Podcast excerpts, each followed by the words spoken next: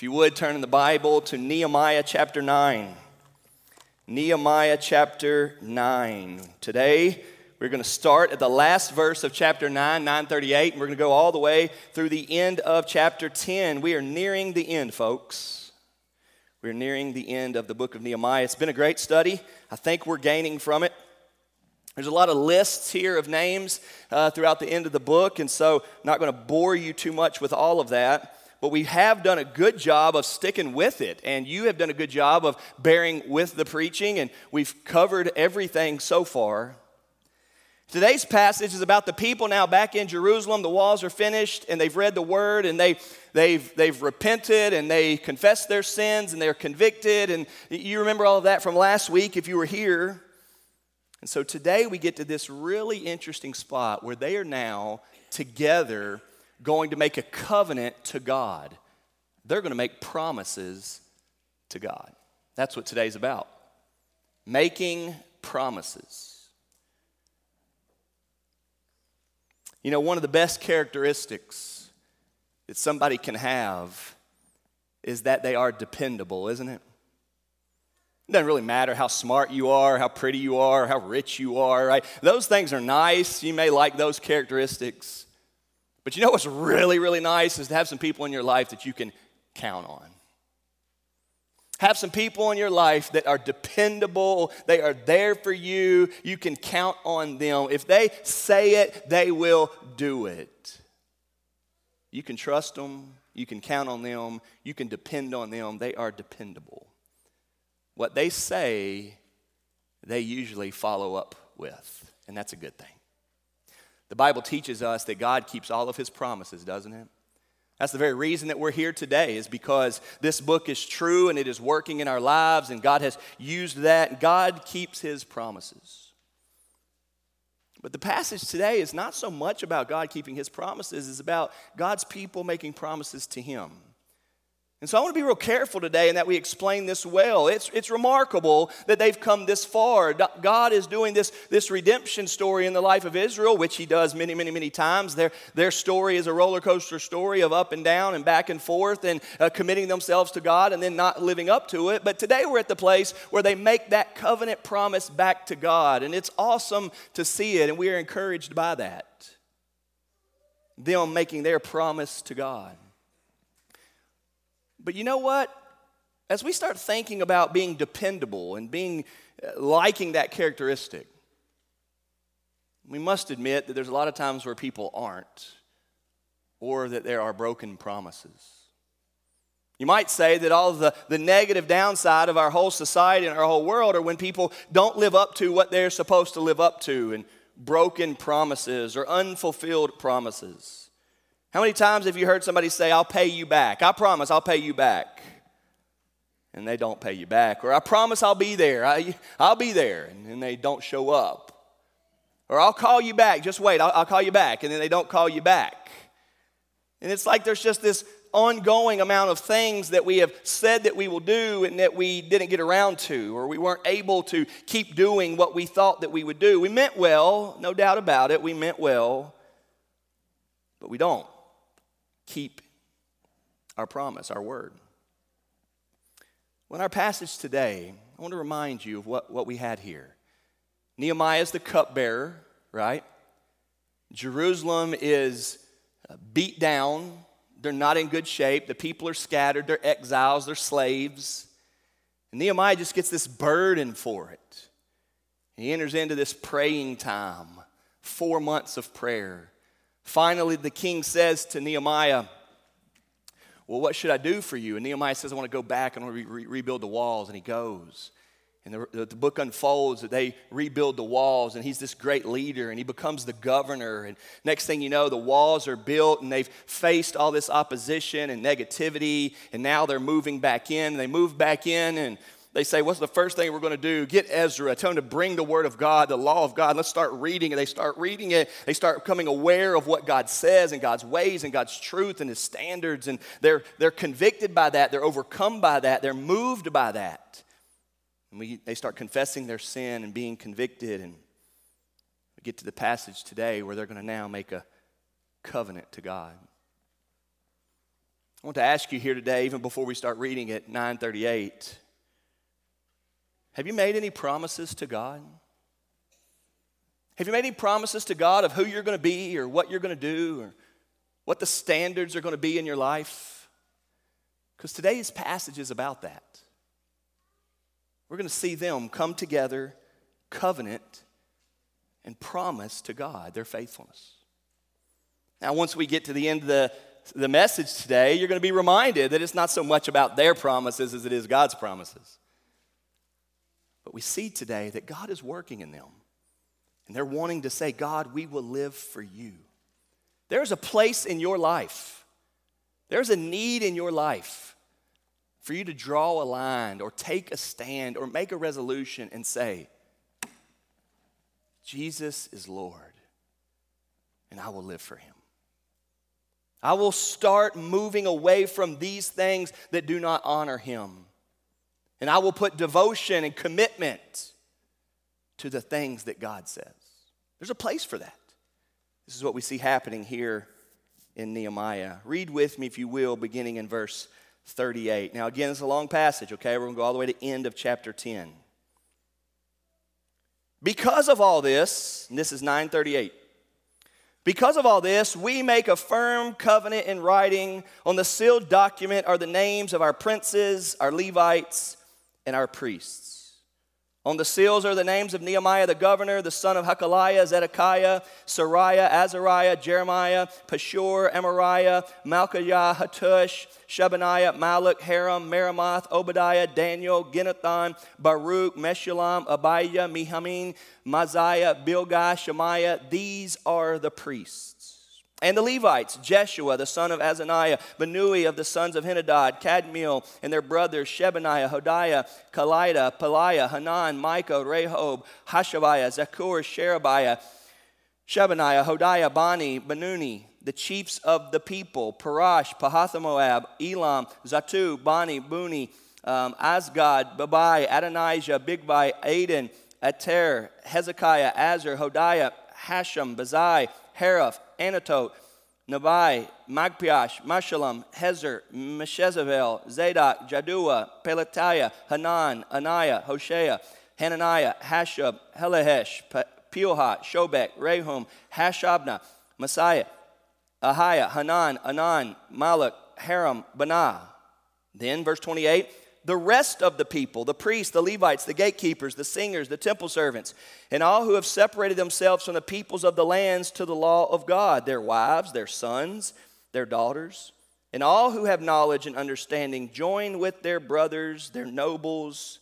Here's our big word and enter into a curse and an oath to walk in God's law that was given by Moses, the servant of God and to observe and do all the commandments of the Lord our Lord and his rules and his statutes.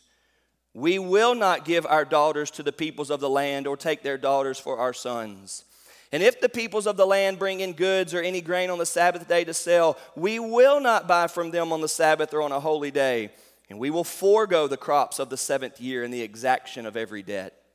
We also take on ourselves the obligation to give yearly a third part of a shekel for the service of the house of our God for the showbread, the regular grain offering, the regular burnt offering, the Sabbaths, the new moons, the appointed feasts, the holy things, and the sin offerings to make atonement for Israel, and for all the work of the house of our God.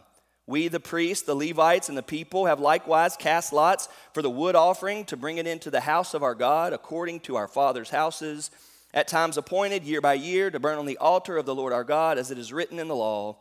We obligate ourselves to bring the first fruits of our ground and the first fruits of all fruit of every tree year by year to the house of the Lord. Also, to bring to the house of our God, to the priests who minister in the house of our God, the firstborn of our sons and of our cattle, as it is written in the law, and the firstborn of our herds and of our flocks, and to bring the first of our dough and our contributions, the, the fruit of every tree, the wine and the oil, to the priests, to the chambers of the house of our God, and to bring to the Levites the tithes from our ground. For it is the Levites who collect the tithes in all our towns where we labor. And the priest, the son of Aaron, shall be with the Levites when the Levites receive the tithes, and the, ti- and the Levites shall bring up the tithe of the tithes to the house of our God, to the chambers of the storehouse. For the people of Israel and the sons of Levi shall bring the contribution of grain, wine, and oil to the chambers where the vessels of the sanctuary are, as well as the priests who minister, and the gatekeepers, and the singers. And notice this final sentence We will not neglect the house of our God. This is remarkable, isn't it? We pointed out last week that you've got conviction and confession of sin and a turning to God and a repentance and a, and, a, and a faith, a strong faith coming out of these people who before were just totally indifferent. They didn't care about God and His ways, they didn't care about what God's Word says, they weren't moved by that. Whatever title they said they had as the people of God, it wasn't being driven and, and, and inspired by God and His holiness and God and His truth. It wasn't. But now things are different.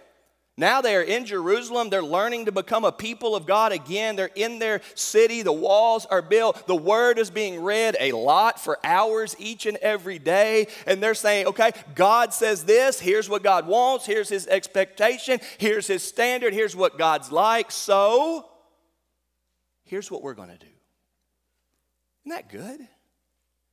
Church, if you are a Christian, and Jesus has saved your soul. And if you just sang, It is well with my soul, as that song can bring it out of us in the realest way, if you're feeling that, then it ought to be the case that the Father in heaven that loves you and made you has written a book to you that you're trying to look at and follow. This is what's happening in Nehemiah's day with the people of Israel. And so they make their covenant to God.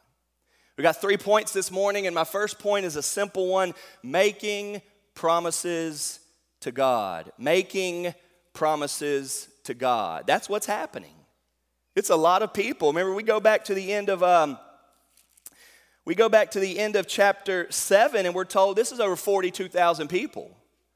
42,000 people that are united and they're here together under good leadership with Nehemiah the governor and they've seen God move a whole lot. They've overcome distraction, they've overcome insult, they've overcome persecution, and now they're ready to be the people of God and so they are making promises to God. But I want to make sure, and we've, we've had to remind ourselves all through Nehemiah, I want to make sure that you're seeing that this is working its way out as their devotion to their town, their devotion to their city, their devotion to the house of God, the, the, the temple there in Jerusalem is, is, is an overflow of their devotion to God. Those things go together.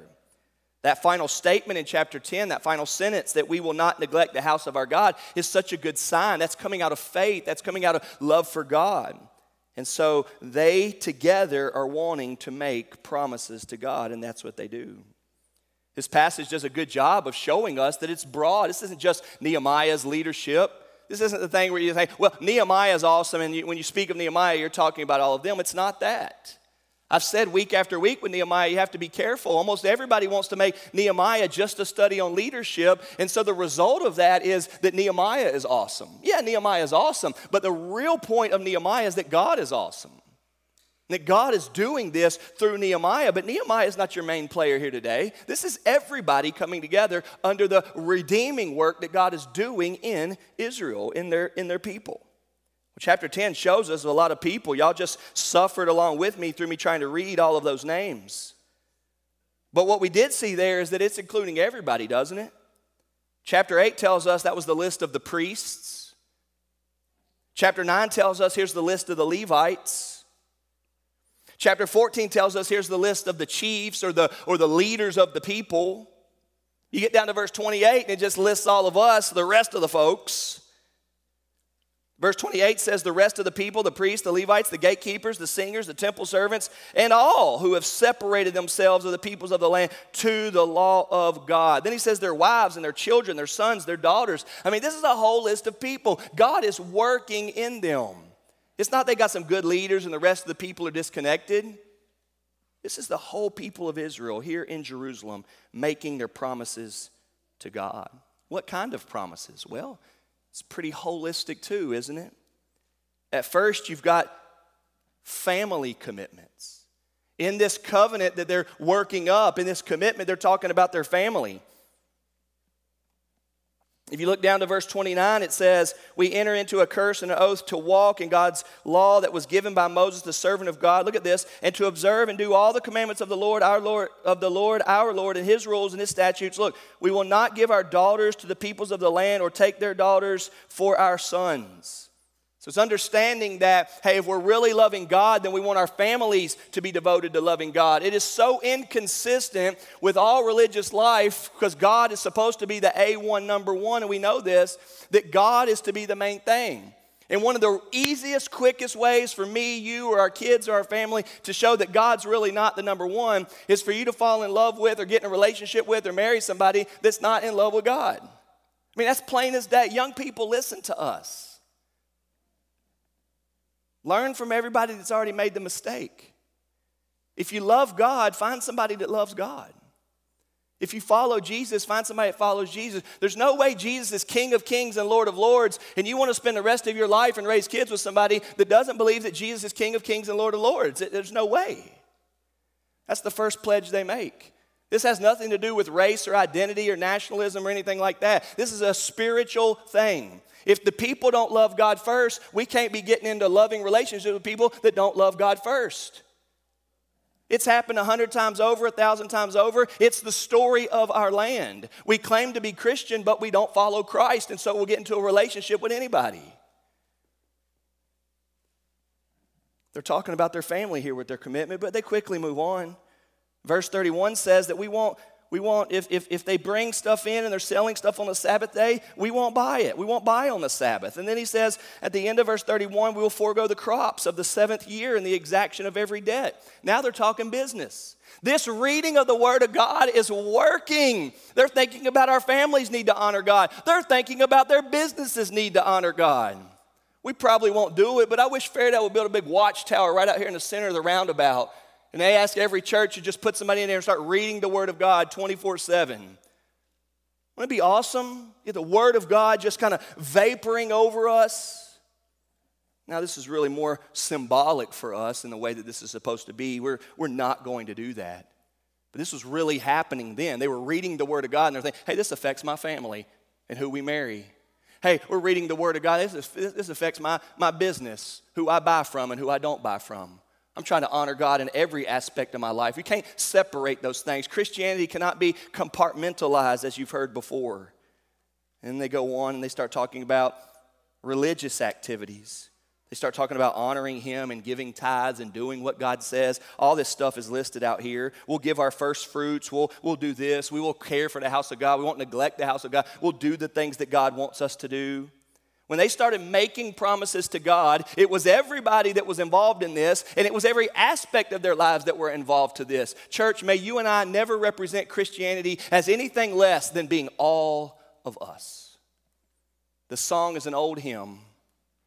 And by the way, great job, Andrew Crawford. Y'all know Andrew Crawford's wife just had a baby like a few days ago. Andrew wasn't supposed to be here today. He should be at home with his wife, but he stepped up today. Andrew, thanks for doing that. But we just sang, Jesus paid it all. What's the next line? All to him I owe. There wasn't a second yesterday of Saturday, October the 7th, 2023, that you and I didn't owe to the Lord Jesus Christ. He's worthy of it all. He's worthy of every bit of it. And every word we spoke yesterday, and every stranger that we encountered, and every work we got to do, and good deed, and every thought we had should have been for His glory and surrendered to the kingship of Jesus. He's that important, He's that valuable. Well, we're not able to live up to that, but they're at least thinking of that now, and everything is being impacted by it. Commentator Betts writes on this In order to demonstrate their loyalty to God, the people gather together to make a binding agreement in writing containing the, the, names of their leaders, their Levites, the priests, to represent all of the people as they commit themselves, listen to this, to live according to God's word. Because of God's saving of them and rebuilding their lives, they are now thinking, here's what we need to do to live for Him. Here's what we need to do to show that He is our God, He is our Father, and that's what's happening. Betts goes on to write Their actions demonstrate that an authentic commitment to God will necessarily include a commitment to support, quote, the house of God. Neglect in this area calls into question one's genuine commitment to God. Remember, they worshiped there in this building, in this temple. They had a house of God then. That's not the case now. The house of God now is the, is the church, the people, you and I. It's not this place. We, we go over that a lot.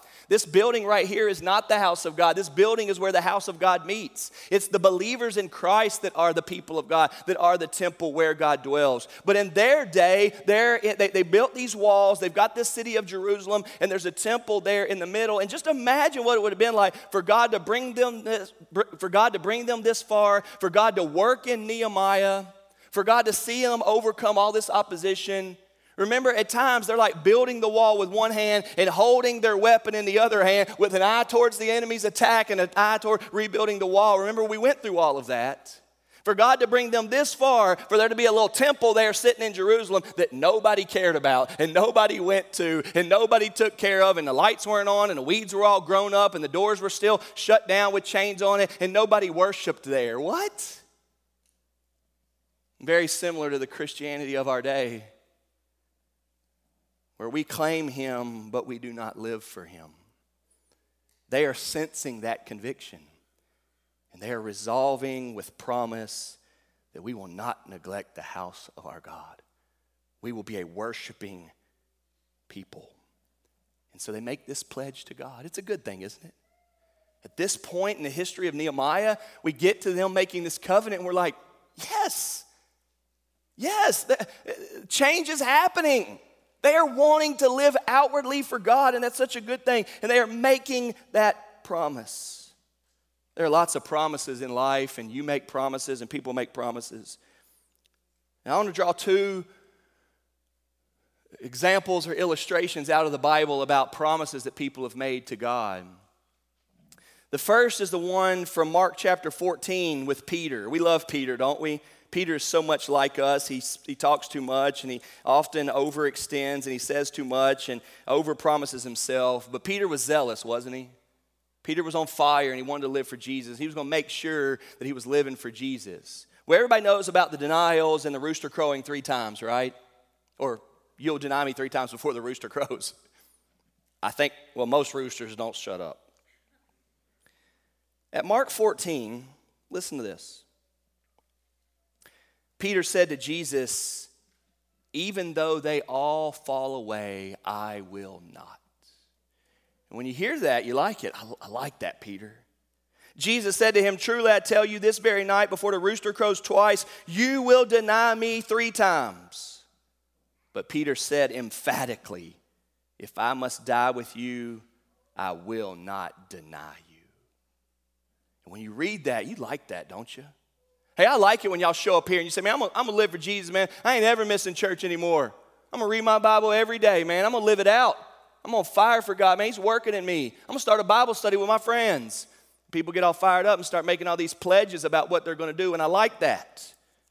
But it's in the same chapter, just a few verses later, 1466, where we hear. And as Peter was below in the courtyard, one of the servant girls of the high priest came and Seeing Peter warming himself, she looked at him and said, Hey, you also were with the Nazarene Jesus. But he denied it, saying, I neither know nor understand what you mean. And he went out into the gateway, and a rooster crowed. And the servant girl saw him and began again to say, the, say to the bystanders, This man is one of them. But again he denied it. And after a little while, the bystanders again said to Peter, Certainly you are one of them, for you are a Galilean. But he, he began to invoke a curse on himself and to swear. I do not know this man of whom you speak. And immediately the rooster crowed a second time. And Peter remembered how Jesus had said to him, Before the rooster crows, crows twice. So I was wrong. It wasn't once or three. Before the rooster crows twice, you will deny me three times. And he broke down and wept. We got to be careful when we start talking about our promises to God. The story of Israel is Israel coming under conviction God being merciful to them, them pledging, okay, God, we won't do that again. We're going to live for you, only to see their promises not be kept. Israel was not as dependable as they would like to be. But there's another promise in the Bible that it doesn't end as sadly as that one. You remember when Daniel and his buddies were, were captured and taken by King Nebuchadnezzar? And they were told, You're only going to eat this food. And Daniel says, No, we won't. We're going to eat that. I've resolved in my heart that I will not defile myself. I'm going to live for God. And Daniel keeps his promise. Remember that? Daniel says, No, give me a chance. Try me. Let's see. Let's see if I can be strong and do my part living just off of that food. And they gave him, and he did. And we see that promise, we like it. And promises from us to God are kind of like that. Because the, the, the, key of a promise is not so much what the promise is, but it's the ability of the promise keeper, the promise maker, to be able to keep that promise, right? Over the years, I've heard lots of promises. I'm going to share a couple with you. Several years back, I remember a, a mom's child had gotten sick. She was so worried about it. This, this kid was in bad shape, and elementary age kid. And I remember she came here to church and she was praying and talking to us about that and asking us to be praying. And I remember her saying, and I, I, I knew she shouldn't have said this, but I get her desperation. I remember her saying, Dear God, if you save my kid and make him live, I will never miss church again. And she's not here today. In her desperation, she longed for God to heal her kid, and I admire that, don't you? I admire that prayer. But she ended up making a promise that she couldn't keep. I remember a young man back when I was in high school who was trying to make it on his own, didn't have a lot of parent support. Had gotten him a good job and he was working. By the time he had gotten into his mid 20s, he had just buried himself in in debt and couldn't make it work. And he, he was drowning. He had a good job, he worked his job and all of that, but he just couldn't make it. And I remember him going to an older man in our community and saying, Man, I, have I've ruined my life. I've still got my job, it's a good job, but I've ruined my life. And where do I go from here? I don't know. And I remember him getting the advice from this man here's what you should do don't, don't quit your job. You need to file bankrupt, admit all the wrong you've done. Once you file bankrupt, promise now that you'll save your money and not spend it. Know, that was over 25 years ago, and I want you to know that man now has a house, cars paid off, and has never gone back into that debt that buried him before. I remember that because he went from some bad decisions and struggling to then committing himself and not making a mistake again. There's a story that I like to tell of a young girl, and I'll be real careful with this. She was a friend of mine, and in high school, early in her, her years in high school, she had a little bit got caught up with some guys. Before you know it, she had lost her purity as a high school student. She was a good girl, good student, big time athlete. She had lost her purity and it broke her down. Once that relationship broke up and didn't go anywhere and she wasn't with that guy anymore, she was devastated. She was rock bottom. And I remember her coming to uh, some type of a meeting at school one time and her saying in confidentiality to some of the leaders, saying, I messed up, but I promise you I won't let it happen again. Church, I remember that girl getting married to the next and only guy that she was ever with. I've never forgotten that because it was a beautiful story of her making a promise to God saying, God, I messed up. I dropped my guard. I didn't guard my heart. I opened myself up. But I promise you, God, it won't happen again. And it didn't happen again. I love stories like that. I like it when we make a promise to God because there's something inside of us saying, God, I want this. I want to live for you, God. I'm aware right now that I should be living for you, and I'm aware of it. And so we make these promises to God, coming from a heart that says, God, I want to live for you. But that's not the only thing going on here in this passage before we get to our third and final point. Our second point is making promises to each other. This is really important here in the book of in the book of Nehemiah. These are a group of people, okay? These are a group of people together making this promise. That's the whole idea of them listing this out and saying, We make a firm covenant in writing. Look back to verse 38, 938. They are making these promises to each other as they make these promises to God. Verse 38 of chapter 9 says, Because of all this, we make a firm covenant in writing. On the sealed document are the names. They, the plural, we are doing this together. It's fantastic.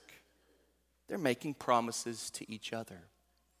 Church, this is how true religion is to be lived. This is what real church is to be like.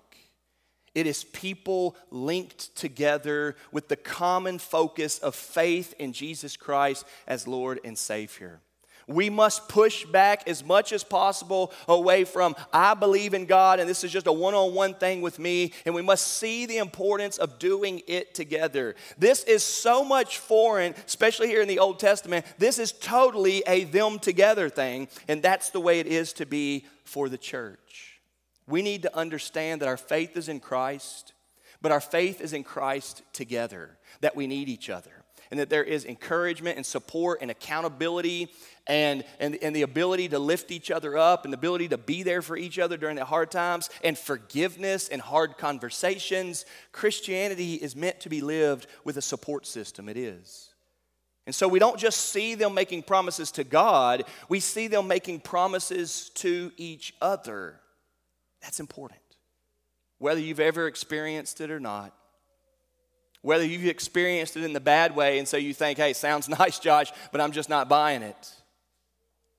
Your faith is to be fueled by having people in your life that you trust and having people that can trust you, all centered around faith in Jesus. And yes, churches struggle with this. Yes, church hurt is a real thing. But by the grace of God, may we support each other. If you've never heard of the one another's in the New Testament, this is, a, this is a big theme that you get in the New Testament. There's the phrase one another that happens all the time. I just want to share a couple of these. And as I read some of these, you're going to hear okay, they have to have each other, okay, they have to be in this together. These promises and commitment to God have to be done together. Galatians chapter 6 says, Bear one another's burdens and so fulfill the law of Christ. Ephesians 4 says that we are to bear with one another in love. Ephesians 4 goes on to say that we are to be kind to one another. Ephesians 4 goes on to say that we are to be forgiving one another. Let me pause real quick. Hey, church, if we are to be forgiving one another, what does that mean we've done to each other? Hurt each other. You get that? Sinned against each other. Done things that we shouldn't have done to each other. You know what we're to do with it? Forgive each other. Tenderhearted as Christ has forgiven us. Ephesians 5, we are to be submitting to one another out of reverence for Christ. We are to recognize that you are more important than me in the church. Colossians 3, do not lie to one another. Colossians 3, bearing with one another. Colossians 3, forgiving one another. Colossians 3, teaching and admonishing one another. 1 Thessalonians 3, abounding in love for one another. 1 Thessalonians 4, we are to be encouraging one another. 1 Thessalonians 5, encouraging one another and building one another up. James chapter 4, do not speak evil against one another. James chapter 5, do not grumble against one another. Church, these are just some of the one another's that the New Testament tells us about. These are just some of the things that we ought to be looking for out of the people around us, and we ought to be giving to the people around us. It goes both ways. We ought to be one another to each other, and we ought to be one another back to ourselves from, from each other. We see this here. When they started going through the family things and the business things and the religious things, and we, we won't do this and we won't do that, and God, here's what we're going to do, and we're not, you can, you can almost see that together they're helping each other do that. Hey, that's not something that we do. Hey, that's not something that we do. Hey, this is how we do it. That's the direction we should go. Christianity is meant to be lived with promises to each other. As this whole chapter 10 unfolds, they get to the end of it and they say together, We will not neglect the house of our God. Church, when we're together, we ought to be desiring that the church has a witness to Christ. That First Baptist Church of Fairdale looks faithful to God, to the world around us. And the very nature of what it means to be the people of God and to be a church means hey, they may the community out there may think that you guys are just fantastic. I mean, y'all are faithful and honest and dependable and great, but These people over here, not so much. They drop the ball. They, they're not dependable. They're not faithful. If the world around us is observing the church, then they see unfaithfulness. That's the nature of it. That's why we got to consider each other. It doesn't make sense at all for somebody to say, well, well, this lady over here, I mean, she's a saint. I mean, she, she loves Jesus. She's a blessing in the world.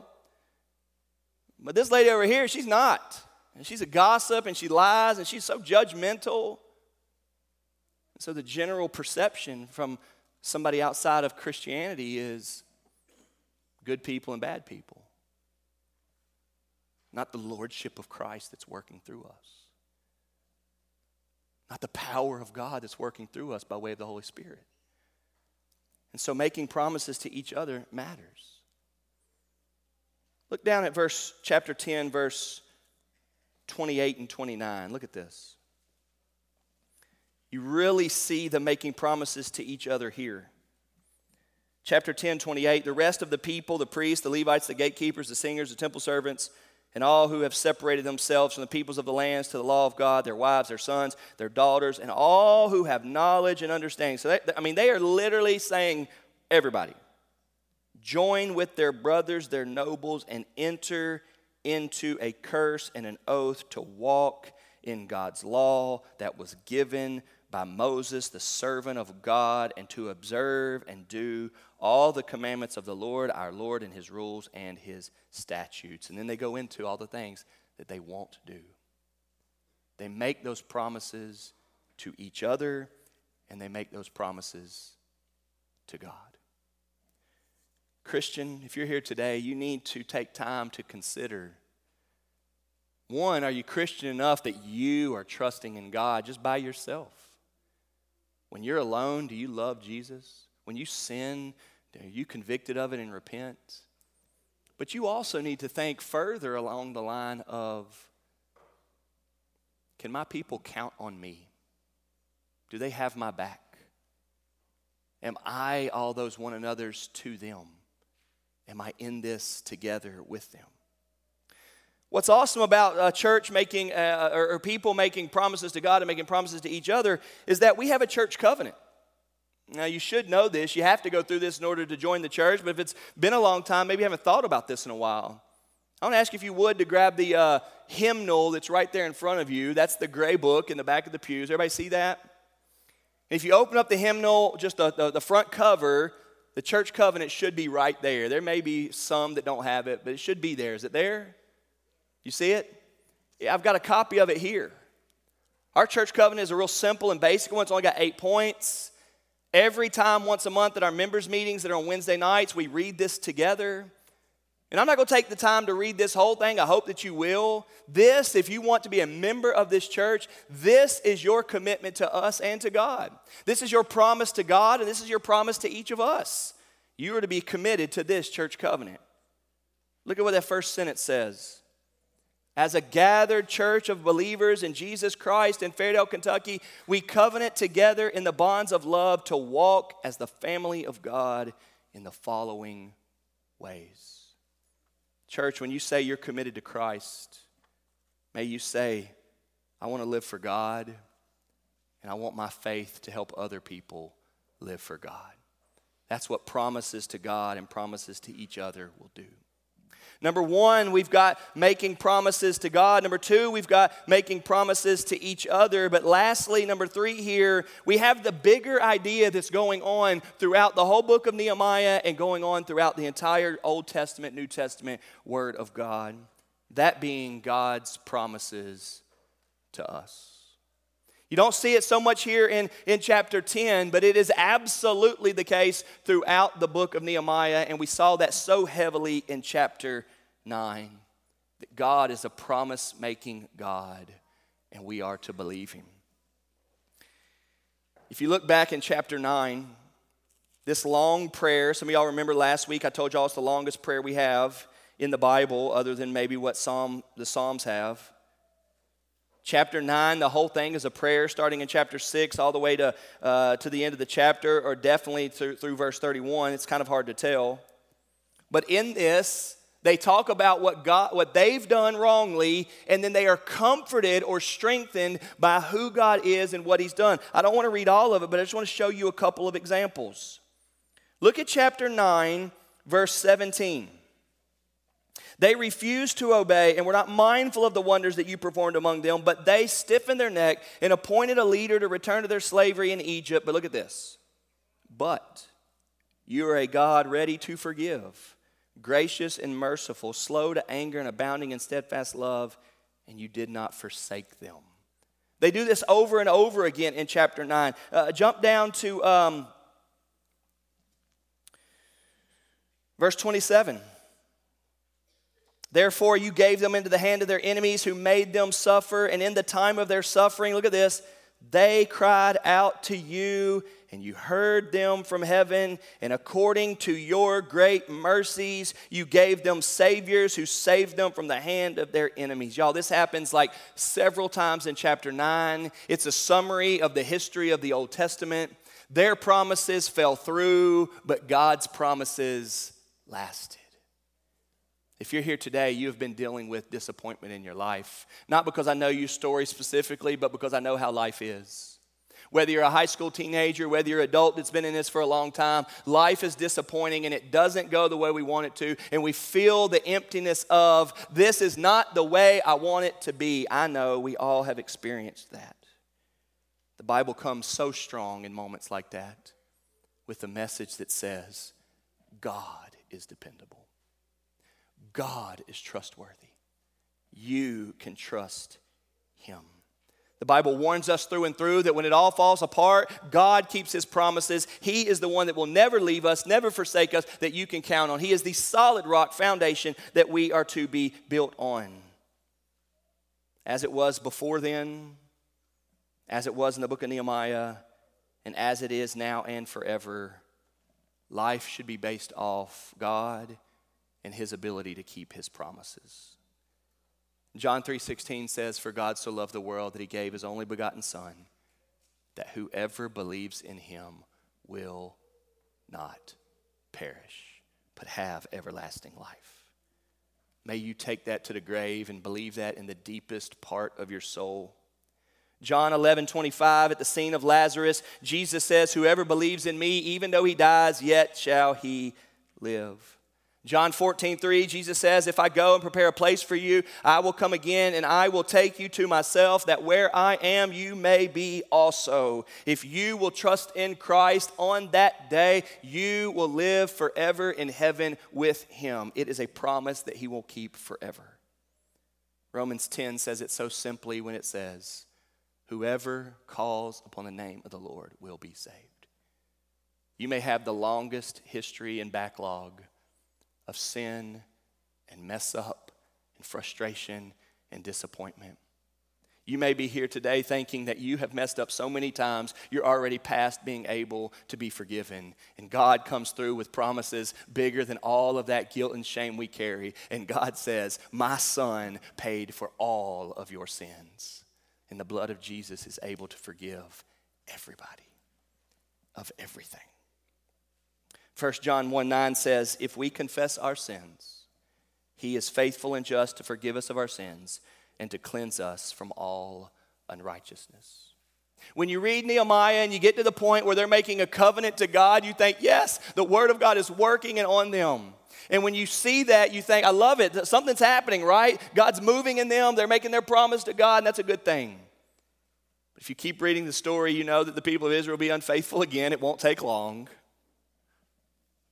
And if you know your story and you look in the mirror, you think, I'll mess up again. It won't take long.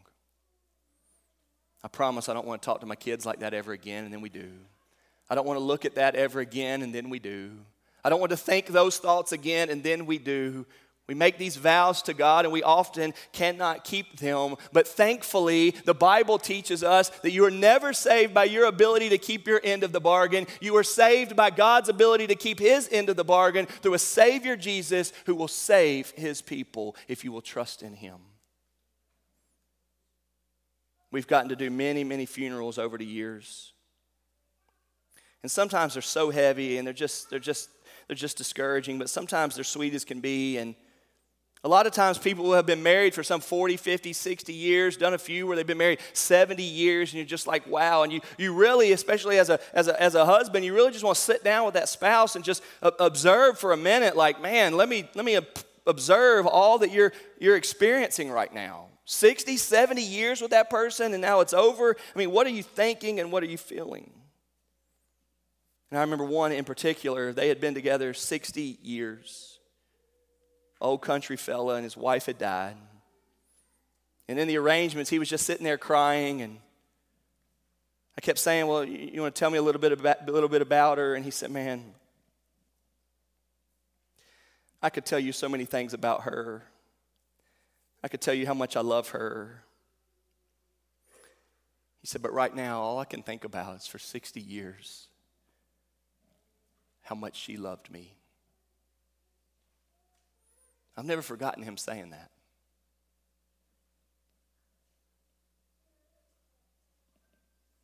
Imagine just being able to sit there and process for a long time. They love me. They love me.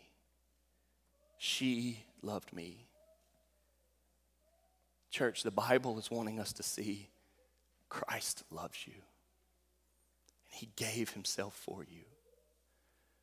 I pray that your, your, your thinking and your mindset would shift away from, I got to do this to prove that I'm a Christian, and I got, I got to do this so that God will accept me. And I, man, I sure hope I've been diligent enough or strict enough or, or, strong enough or obedient enough so that God knows how much I really love Him. That you would get away from all of that kind of earn it, work for it mindset, and that you here today would say, He loves I can't say so much about how much I love him, although I do. I can't say how, so much about how much I obey him, although I'm laboring to do that. I can't say so much about all the promises that I'm doing to make my life right for him so that I'm a good witness to him, although I am trying to do that. That, that, that would not be our mindset, but rather that you and I would say and believe he loves us.